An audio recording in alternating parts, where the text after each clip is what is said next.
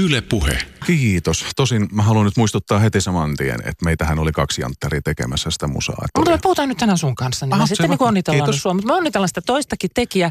Mikä tämmöisen palkinnon merkitys sulle on? No se on kyllä henkilökohtaisesti menee mulla aika niin kuin toppeniin, koska tota, se jengi, joka siellä oli antamassa ääniä ja glo- jakamassa gloriaa ja kunniaa tekijöille, niin se oli nimenomaan pelistudiot ja tekijät itse. Että se ei ollut mikään lainausmerkeissä maksettu yleisö, niin kuin joissain paikoissa saattaa, saattaa olla. Ja joissakin äh, niin kuin muissa media, mediajuhlissa saattaa olla näin. Ja ennen kaikkea just se, että kun laatu on ollut, varsinkin nyt just julkaisuvuonna, niin se on ollut aivan jäätävän kova. Niin se on, kyllä se lämmittää sydäntä, että, että ei mennyt pari, kolme vuotta ihan hukkaa sitten elämästä tuonkaan projektin kanssa. Eihän näitä siis, korostan, että ei näitä palkintojen takia tehdä, mutta kyllä se eittämättä, yleensä jos joku kommentoi jotain, niin ne on satunnaiset twiitit tai Facebook-viestit. Ja sitten, että jos joku ei tykkää, niin se, se, se ilmaistaan sitten kyllä kauhean monella tavalla. Sä saat, Petri Alanko, kohta kuljettaa meitä pelimusiikin maailmaan, äh, siihen, siihen maailmaan, jossa näin melodiat luo tunnelma, aika hyytävääkin tunnelmaa. Ja se on semmoinen ma- maailma, joka on hirveän oleellinen osa pelejä. Ja ehkä niin oleellinen, että se huomaa vasta sitten, jos sitä ei ole. Mm. Tavallaan se pe- musiikki puuttuu, Joo, niin sitten se peli ei toimi. Joo. Ö, mutta tota, puhutaan vielä pari sanaa siitä, että minkälainen on Petri Alanko pelaajana. Maistuuko sulle ne pelit, joihin sä teet musiikkia? Ky- kyllä, joo. Ja mulla on itse asiassa ollut sikäli onni ottaa mukaan projekteihin, joissa on niinku semmoista materiaalia ja sellaista sisältöä, ja jotka on niinku semmoisessa maailmassa, jotka mm, niinku, mikä mua itseäni kiehtoo. Että mä oon vähän sellainen kuin first person shooter pelaaja tai ylipäätään niinku sellainen vaeltelu, hiekkalaatikkopelien ystävä. Et Fallout-sarja esimerkiksi, Dishonored on hyvä esimerkki. Juhani näyttää kättään, jossa on, on, tota tatuoin yläpemmat ja nyt, nyt täällä on tämmöinen Perkele! miehinen bondin käynnistyy. Kyllä. Käännän katsettani pikkasen tästä pois, mutta Kyllä, heitetään paidat kohta pois. no niin. Tota, laitetaan videokamerat myös käyntiin. Mutta siis Fallout, joo, tuu vaan Juhani joo. mukaan, koska selkeästi, niin kuin sulla on sanottava Joo, resonoi. tästä. Kyllä, Fallout 3 varsinkin oli sellainen, joka Oli. päräytti. Juu, Totta kai ykkönen kyllä. ja kakkonen nämä isometriset pelit, mutta silloin kun se meni siihen, että ollaan Jep. first person shooterina, mutta pystyy myöskin pysäyttämään ajan ja käyttämään tätä nerokasta tekniikkaa, Joo, että kyllä, joo. voit valita mihin kohtaan Vats, vihulaista joo. ammut ja Joo, niin joo. päin. Sääli vaan, että ne otti nyt mukaan sitten kaikki hankrankit ja mahdolliset mikromaksatukset ja muut tässä viimeisimmässä kierroksessa. Että mullahan jäi itse asiassa nyt kesken ihan tykkänä. Tämä Aivan- 76 vai? ei, ei jaksanut kerta kaikkiaan, ei pystynyt. Pilasivat hyvän peliin. Siis Joo. yli, ylipäätään se, että kun ihminen haluaa eksklusiivisen kokemuksen, se haluaa itse mennä siihen maailmaan, niin se haluaa itse valita oman tiensä. Niin eikö perkele siellä ole sitten 20 kappaletta tai hankrankkeja, mitkä vetää vasemmalta oikealle ja ampuu kaikkea, mikä vastaan tulee. Et okei, että jos se on niinku dystooppinen tulevaisuus, niin mä en halua sinne. Se ei ole enää sun valinta. Aikaisemmin oli. joo, kyllä, joo. Se me, siitä meni sitten makuun. No tässä nyt niin kuin siis, että nämä first person shooter-pelit on sun juttu Joo, selkeästi. Joo. No tota, missä vaiheessa sulla tuli kiinnostus pelimusiikkiin? No olihan se kyllä jo ihan, ihan oikeasti pikkunassikkana jo esissä, mutta silloin oli vaan tilanne sitten se, että ei ollut oikein niin kuin Suomi oli silloin kovin toisenlainen maa. Että ei ollut mitään mahdollisuuksia päästä esimerkiksi, äh, mitäs mä nyt sanoisin, jos sä lähetät demon johonkin jollekin pelikehittäjälle, niin ennen kuin se on saanut sen sun demon, niin se firma on mennyt konkkaan. Okei. Nyt kun se pistettiin niin kuin maapostin kautta menemään johonkin random osoitteeseen, on todennäköisesti muuttanutkin kaksi kertaa ennen kuin ö, siis sitten sen osoitteen jälkeen. Ja, ja ylipäätään, ö, kun me oltiin aika periferia ja kun ei ollut kansainvälistä tietoverkkoa. Mä ensimmäisen sähköpostinikin lähetin vasta yliopistosta joskus aikana Jyväskylän yli. Mä, muistaakseni mun mailiosoite oli joku perma at you.fi, jolle Se kaikki tuli se nauroi. osoite siellä niin, että oli sukunimestä kaksi kirjainta, etunimestä kaksi kirjainta ja toisesta nimestä kaksi kirjainta. Mä olin Mikata. Okei, okay. sulla oli onnea. Joo, Kuulostaa tällaiselta pe- peliavatarilta. niin Mikä on? kuulosta kyllä. Mikata. Joo. Joo, kyllä. Ne. Mut, mutta tota, mikä on se ensimmäinen sävellys? Ensimmäinen sävellys. Mä tein sen Pelimusiikki nimenomaan. Pe- pelimusiikki. Se on itse asiassa johonkin random Flash-peliin tai Shockwave-peliin jossain niin kuin 90-luvun puolella. Mutta mä en nyt ihan tarkkaan muista sitä projektia. Ne oli siis yleensä kaupallisia projekteja. Mm. Että kun tuommoiset niin markkinointi- ja, ja, ja, ja markkinointisuunnittelufirmat oli saaneet päähänsä, että joo, että nytpä, nytpäs ruvetaan tekemään tämmöistä ja tämmöistä ja mahtava peli ja sitoutetaan ihmisiä, paskat niitä kukaan koskaan pelannut, mutta sainpahan laskutettavaa. Ja tota, se oli siis joku, ettei se nyt mikään siideri ollut tai joku tämmöinen, mutta niin kuin joku kiva applikaatio, että heitä jätkiä pullolla ja sitten siellä taustalla soi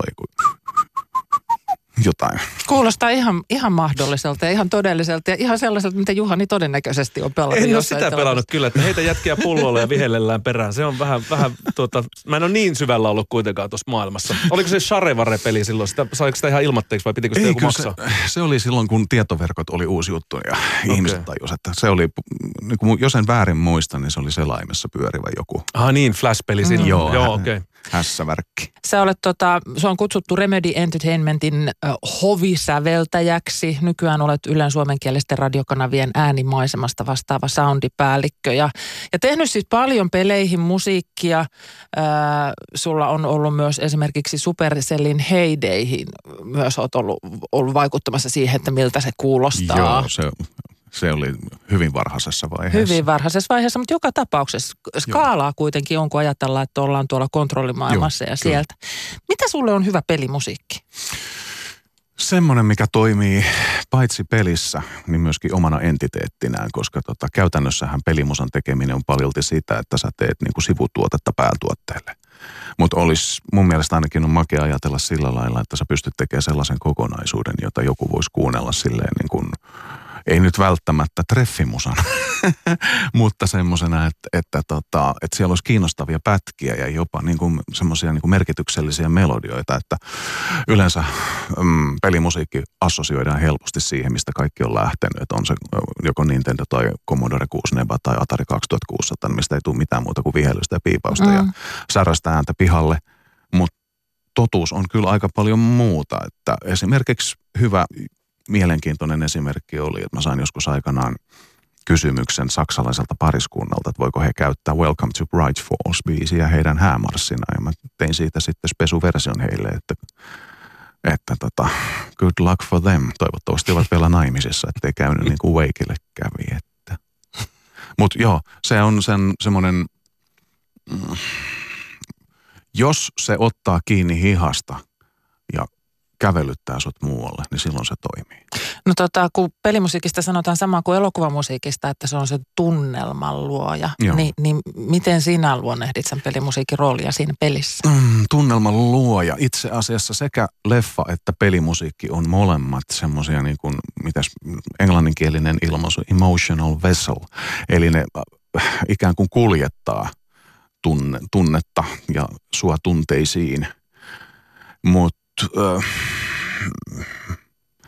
se on vähän sellainen, sä voit houkutella ja sä voit johdatella ja sä voit reagoida. Ja yleensä se on sillä lailla, että jos sä pystyt johdattelemaan ja vähän vinkkaamaan, niin se toimii paremmin. Se, että jos se on pelkästään reaktiivista, siitä helposti tulee sellainen vähän niin kuin koreografia. Eli toistaa samaa, mitä juuri tapahtuu. Joo, eikä? joo, ja alleviivataan esimerkiksi, että jos joku sanotaan, että Impossible Missionissa, että Tom, Tom Cruise vetää lättyyn pahista, niin siinä samalla, jos siihen tulee niin, niin siitä tulee aika nopeasti komedia. Mm. Mutta sen sijaan, että, että jos siinä koitetaan muistaa se, mitä mä yritän muistaa aina noissa peliskoreissa, on se, että mistä lähdetään ja mihin pyritään. Että jos niin kun sä pystyt ö, ö, sävyttämään ruudulla näkyvää toimintaa ö, maalilla ja motivaatiolla – niin silloin juttu alkaa toimia. Onko tämä ruudulla näkyvä toiminta se oleellinen asia, minkä kautta sitä tehdään, sitä musiikkia? Jos, joskus on, mutta useimmiten ei. Koska äh, mä haluan samaistua niihin hahmoihin – mä haluan olla mukana projekteissa, jossa on mahdollista samaistua hahmoihin, on mahdollista niin kuin löytää hahmoista jonkunnäköinen inhimillinen puoli. Pahikset toimii parhaiten silloin, kun ne ei ole vaan niin kuin maailman suurimpia vyhrypäitä, vaan että niissä on semmoinen joku pieni ohimenevä inhimillinen tirskahdus, joka aina satunnaisesti välähtää. Onko silloin siis pelimusiikin skore se, mitä soi sen hahmon päässä? Ähm, sekin riippuu vähän tilanteesta. Jos sun on tarkoitus pelaajana reagoida siihen, niin se on vähän mitä kautta sitä lähdet, riippuu tilanteesta. Useimmiten se on sitä, mitä sun pitäisi itsesi, itsesi pelaajana tuntea, koska peli on, pelaaminen on aktiivinen tapahtuma siinä, missä leffan seuraaminen, niin sä oot niin sivusta tarkkailija. Sä katsot toisten käsi kirjoittamaan ja näyttelemään juttuja. Sä tavallaan koet olevas koko ajan turvassa. Silloinkin, kun oikeasti maa räjähtää ja, ja tulee 20-metrisiä mömmöjä peruskalliosta, niin silläkin hetkellä, niin sä, jos joku sanoo sulle, että mä oon turvassa, kun mä oon täällä, mä oon katsomassa, kaikki on ihan hemmetin hyvin. Mutta kun sä pelaat, niin se pieni välimatka sun ja ruudun välillä, niin se on, sen pitäisi olla tunneli toiseen maailmaan. Nyt kun sä otit tämän elokuvamusiikin tähän esille, niin, niin, niin toinen, mikä, ja, ja kuvasit tämän nyt niin kuin hienosti tämän eron, selkeästi, se on jotenkin todella ymmärrettävä, niin otetaan vielä tämä ero popmusiikkiin, koska sä oot tehnyt myös sitä paljon. Ja siis mehän tiedetään, että kun biisiä tehdään, siinä on mm. alku ja loppu, Joo. siinä on A-osia, B-osia, Joo. kertsiä, jotain tämmöistä, ja ne etenee alusta loppuun. Se elokuvamusiikki, siinäkin se juonen kuljetus on päätetty. Mutta pelissähän on vielä se, että peli ei mene pisteestä A pisteeseen B loogisesti tai suoraan, eikä aina samalla Joo, tavalla. Ei. Ja sitten se välissä voi olla niinku vaikka mitä aakkosia ja tapahtumia. Joo. Mitä se tarkoittaa sen musiikin tekemisen kannalta, kun sä et sävelläkään niin kuin jotain alusta loppuun? No ylipäätään se tarkoittaa sitä, että kun mä puhun aina kaarista, että niiden pitää olla selvillä, niin tollaisessa tilanteessa se kaarien merkitys korostuu entisestään, että jos sä rupeat vaan niin kuin sitä sen hetkestä tilannetta ruudulla kuvittamaan, niin lopputulos voi olla kaaosta ja sä et, lopputuloksena ei ole merkityksellinen biisi. Mä ratkaisisin tuollaisen tilanteen se, sillä tavalla, että mä miettisin, että mistä lähdetään ja mihin halutaan. Se, mitä sillä välillä tapahtuu, niin se täytyy ratkaista teknisesti, mutta sulla pitää olla eheä biisi Aasta b Eli, eli sanotaan, että jos sun pitää läpästä niin kuin joku tietty leveli tai joku kenttä tai joku tehtävä tai muuta tuollaista, niin sun, siinä on ne sun nyt on nyt ja sitten tuolla niin sä saat ne extra killingin tai sen tietyn harvinaisen aseen tai jonkun siellä matkan toisessa päässä. Sä teet kokonaisen biisin, jonka jälkeen sä jaat sen osiin, ei ainoastaan niin kuin vertikaalisesti eli niin kuin timelinein suhteen, vaan jaat sen osiin myöskin horisontaalisesti eli instrumenttiryhmien mukaan. Sen jälkeen täytyisi ottaa huomioon se, että jokainen näistä horiso- äh, anteeksi, vertikaalisista sarakkeista, että nimetään ne vaikka A, B, C, D, E, niin A pitäisi sopia E:n kanssa kimppaan, E pitäisi sopia kimppaan C:n kanssa. Et käytännössä sun pitää pystyä tekemään merkityksellistä musiikkia, paitsi että siinä pitkässä kaarassa, jos kaikki menee ideaalisesti A, B, C, D, E ja loppu, mutta myöskin sillä lailla, että ne kirjaimet skrämplääntyy siinä välissä. Tai että se ei olekaan vaan ne viisi, viisi kirjainta, yksi per kirjaa, vaan että niitä voi olla, koska olet paska pelaaja, niin 20. Niin. Niin. ja tota, tämä on sitten taas se, että aika moni leffasäveltäjä haluaisi hyökätä pelipuolelle. Mm. Mutta sitten kun ne kuulee tämän lähestyvän työmäärän, niin niillä tulee löysät housuu ja ne ei edes vaihda niitä housuja, vaan ne poistuu paikalta. Yle puhe. Vieraana siis äh, muun muassa pelimusiikkia säveltänyt Petri Alanko ja nimenomaan pelimusiikista tässä nyt puhutaan. Äh, muistat, että 90-luvulla äh, Lucasfilm tai Lucas Arts oli hyvin äh, tämmöinen uraurtava sen suhteen, että se oli tämmöisiä äh, pointtaa ja klikkaa seikkailupelejä, kuten Jack McCracken tai Maniac Mansion tai mm. Monkey Island. Ja siinä aina kun vaihtui tilanne, niin ää, tota, musiikki muuttui. Mm. Ja se oli sellainen juttu, että vau, on vähän niin kuin elokuvaa katsos. Eräs kuulija kirjoittaa meille, että Secret of the Monkey Islandin ää, musiikit ovat syöpyneet mieleen niin hyvin, että kun mainitsit äsken pahiksen, niin päässä alkoi heti soida tämän pahan ää, merirosvolle Chuckin teema ja sen räkäinen saksofoni. Kuinka paljon ää, tämä uranurtava pelitalo on ollut sitten sen taustalla, että miltä se kuulostaa nämä pelit tänä päivänä, että ne oikeasti reagoidaan siihen, mitä tapahtuu musiikin kautta? No siis äh, tuosta aikanaan puhuttiin tosi paljon. Jack McCracken oli ylipäätään mullekin silloin, silloin olisikohan, olisiko me pelannut Amiga-versio siitä. Niin tota, se oli, se oli kyllä eittämättä aika pärättävä. Siinä tuli tosiaan sellainen fiilis, että, että, että sä oot keskimääräistä enemmän kontrollissa huvittavaa. Mm. Siis äh, vaikka totta kai siellä niin kuin kaikki on ennalta käsikirjoitettu ja muu, mutta sulla tuli niin kuin pelaajana se fiilis, että, niin kuin, että tässä voi tehdä niin kuin mitä vaan, vaikka se mitä vaan on oikeasti sitä, mitä ne haluaa niin kuin monivalintatehtävillä tavallaan sun tekevän. Mutta mut se val, semmoinen näennäinen valinnanvapaus oli, oli yksi, yksi juttu siinä. Mutta mut sitten niin kuin viihteen puolelta, niin okei, niillä oli kyllä jo siinä vaiheessa tekijöitä – ja niillä oli yllättävän paljon massia laittaa siihen niin kuin tekoprosessiin. Plus, että siellä oli niin kuin välkköjä tyyppejä taustalla. Mm. Että se ei ollutkaan yllä, yllättäen sitä sellaista niin kuin perus, ähm, mitä nämä nyt oli Commando ja Rambo-pelit esimerkiksi kuusnevalla, että sä koitat niin kuin, täkytä samaa juttua uudestaan ja uudestaan ja uudestaan ja uudestaan. No siellä oli Star Wars-massit taustalla, George Lucasin mm. pelifirma kuitenkin. Kyllä, se oli niin kuin, sanotaan, olisin onnistuttu kyllä sikälikin, että Jack McCracken oli hahmona just sellainen, että, että se oli vähän snadisti antisankariosastoa, mutta siinä oli kieli poskes koko ajan vahvasti ja kaikki nämä sen niin kuin käsittämättömät, Herran Jumala, tulee mieleen sitten leisuresuit lärrikin tähän vielä. Niin mm.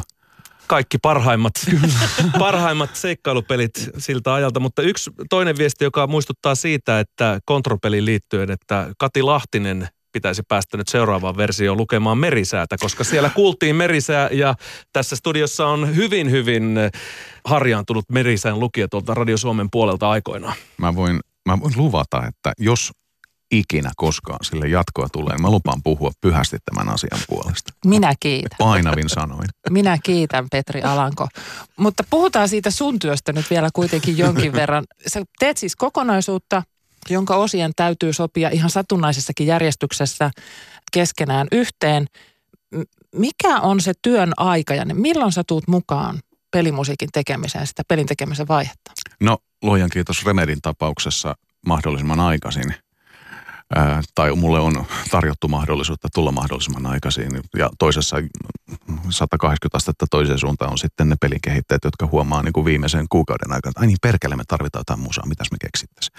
Mutta mitä syvemmä, syvempi on konsepti, mitä, mitä niin kuin monitahoisempi konsepti on ja mitä rankempi se story on, niin sitä aikaisemmassa vaiheessa. Istutko se muissakin pöydissä kuin niissä pöydissä, joissa pohditaan musiikkia? Siis sitä, missä mietitään puvustusta tai jotain muuta? No mieluusti istusin, mutta monta kertaa, monta kertaa siellä on, sanotaan näin, että jos mä istusin kaikissa niissä, missä mä haluan istua, niin mä en ehtisi tekemään mitään muuta. Se on ylipäätään, se on semmoinen maailma, että niin kuin kun monelle ihmiselle käy niin, että kun ne saa jalan oven väliin, niin sen jälkeen niillä ei ole enää yksityiselämää, koska ne haluaa tosta tietää, ne haluaa tietää tosta ja napsasta tota ja sitä ja tätä. Se on semmoinen, no, no mä esimerkiksi haluaisin olla kärpäsenä katossa, kun pohditaan esimerkiksi jonkun hahmon luonteen piirteitä tai sitä, että mitä se tekee, mikä on sen niin kuin henkilökohtainen kehityskaari. Totta kai se kaikki paljastuu käsikirjoituksesta loppujen lopuksi ja, ja, ja niin kuin tota, mm, noista, noista screen capture-videoista ja, ja läpipeluvideoista sitten, sitten niin kuin siinä vaiheessa, kun homma alkaa olla kuosissa, mutta esimerkiksi maisemilla, ympäristöllä – ylipäätään tapahtuu, ennen kaikkea pahiksilla, miten pahuus manifestoituu, jos se manifestoituu. Niillä on niin kuin hirveä merkitys sen suhteen, että mitä, mitä mä haluan tehdä. Ja tässä voi palata siihen twiittiin, mitä mä aikaisemmin jo siterasin sulta. Miltä seinät ja tyhjyys kuulostaisi, jos mm. rakennus mm. olisi elossa. Ja mm. se on siis se, mistä mm. lähdetään luomaan sitä musiikkia. Esimerkiksi.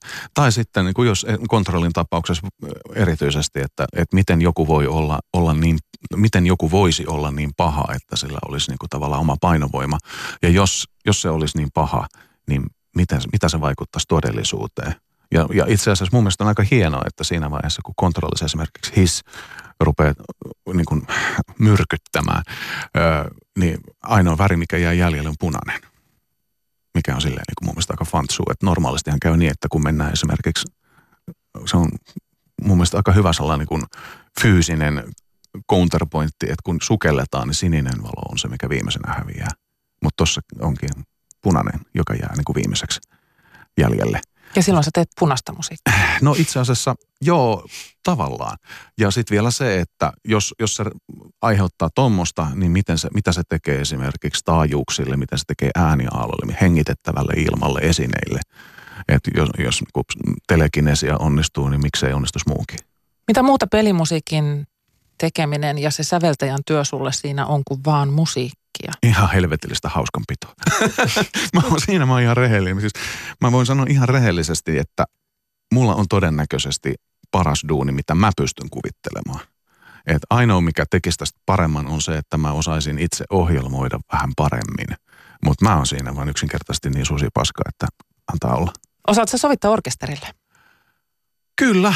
Oho. Mä sanoisin, että tota, Kyllä, siitä jotain tulisi. Ollaanhan me niitä Classical Translations-konserttejakin pidetty. Niin.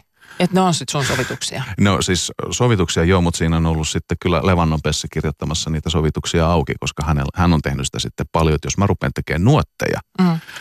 niin kuin mä en osaa käyttää esimerkiksi Dorikoa tai Finalea tai Sibeliusta, jotka on nuotinnusohjelmia. Ne on siis, se on ihan oma taiteenlajinsa. Ja sitten on erikseen vielä tyypit, jotka siivoo sen, mitä nuotintaja tekee. Että on ne tavallaan kuin layoutin tekijät ja niin edelleen. No Petri Alanko, mä, mun on pakko, pakko kysästä nyt, että vahvistatko huhun, että kontrollista oltaisiin tekemässä elokuvaa?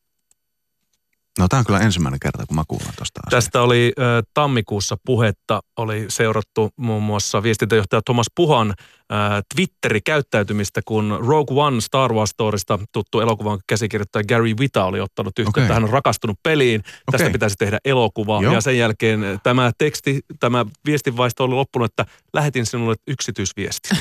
Tähän on loppunut tästä muun muassa Muropaketti on kirjoittanut, että näinköhän se on, että elokuvaa tehdään, mutta No siitä tulisi kyllä aika hieno elokuva eittämättä, en mä sitä sano, mutta niin kuin, ihmiset viittaa kyllä oikeastaan aika paljon. Hienosti kuitattu, siis kerta kaikkiaan tyylikäs kuittaus. Mä haluan vielä kysyä yhdestä tämmöisestä pelimusiikin tai pelimaailman lokerosta, koska siis pelimusiikkihan on ihan yhtä laaja asia kuin pelitkin. On mobiilipeleistä kaikkeen mahdolliseen, mutta tota, harvoin tulee miettineeksi, että se on oikeasti kaikkialla. Jyväskylässä järjestettiin Jyväskylän yliopistossa 2017 tämmöinen seminaari, jossa säkin olit puhumassa Mm. ja, ja pitämässä workshoppeja, jossa siis käytiin, puhuttiin pelimusiikista ja äänisuunnittelusta. Ja, ja siellä professori Raine Koskimaa nosti sen äh, esille, että, että miten esimerkiksi jossain tämmöisessä pelissä kuin Lydia, joka kuvaa lapsen kokemusta alkoholin, Mm. ää, aikuisten alkoholin käytöstä, niin miten sen voisi sillä musiikilla ja äänimaailmalla kuvata. Tai peli, joka kertoo lapsen sairastumisesta syöpään. Mm. Ja, ja siellä, siellä puhuttiin myös siitä, että, että miten opetuspeleissä voitaisiin käyttää paremmin musiikkia tukemaan sitä Mm, peliä. mm. Niin, niin hän sanoi, että kun peliilmaisun kunnianhimo kasvaa, myös musiikille ja äänisuunnittelulle asetetaan uudenlaisia haasteita. Niin Mm. miten kiinnostava maailma tämä on sulle, Petri Alanko? No se on kylläkin eittämättä kiinnostavaa.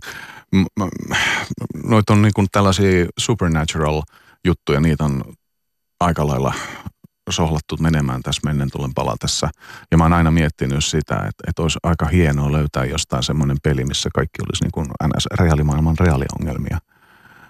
Äh, no tavallaan voisi sanoa, että Heavy Rain aikanaan, se on vähän Wakein ilmestymisen jälkeen, oli, oli tällainen jonkunnäköinen reaalimaailman peli, kyllä joo, joka menestyi yllättävän hyvin ja siinä oli hyvin käytetty musaa. Mutta siis todella, todella synkkä trilleri. Siis Kyllä, Todella synkistä rikollisista. Joo, kyllä.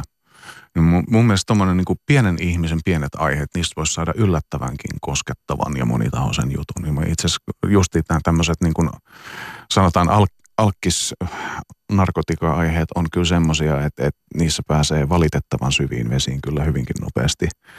Varsinkin lapsen näkökulmasta. Mm. Mm, Mutta tossakin on sellainen juttu, että mä, jos mä tekisin tuommoista projektia, niin mä varoisin hirveästi käyttämästä mitään niin kuin rikkaita sointuja tai lämpimiä värejä siinä vaiheessa, kun ongelmat on esissä. Et si- siinä vaiheessa vasta, kun on, ongelmiin alkaa löytyä jonkunnäköinen ratkaisu tai muita tuollaista, niin mieluusti ehkä silloin toisi jotain niin kuin lainausmerkeissä matalia jousia tai jotain, mikä selkeästi värähtelee ja resonoi myös ympäristön kanssa.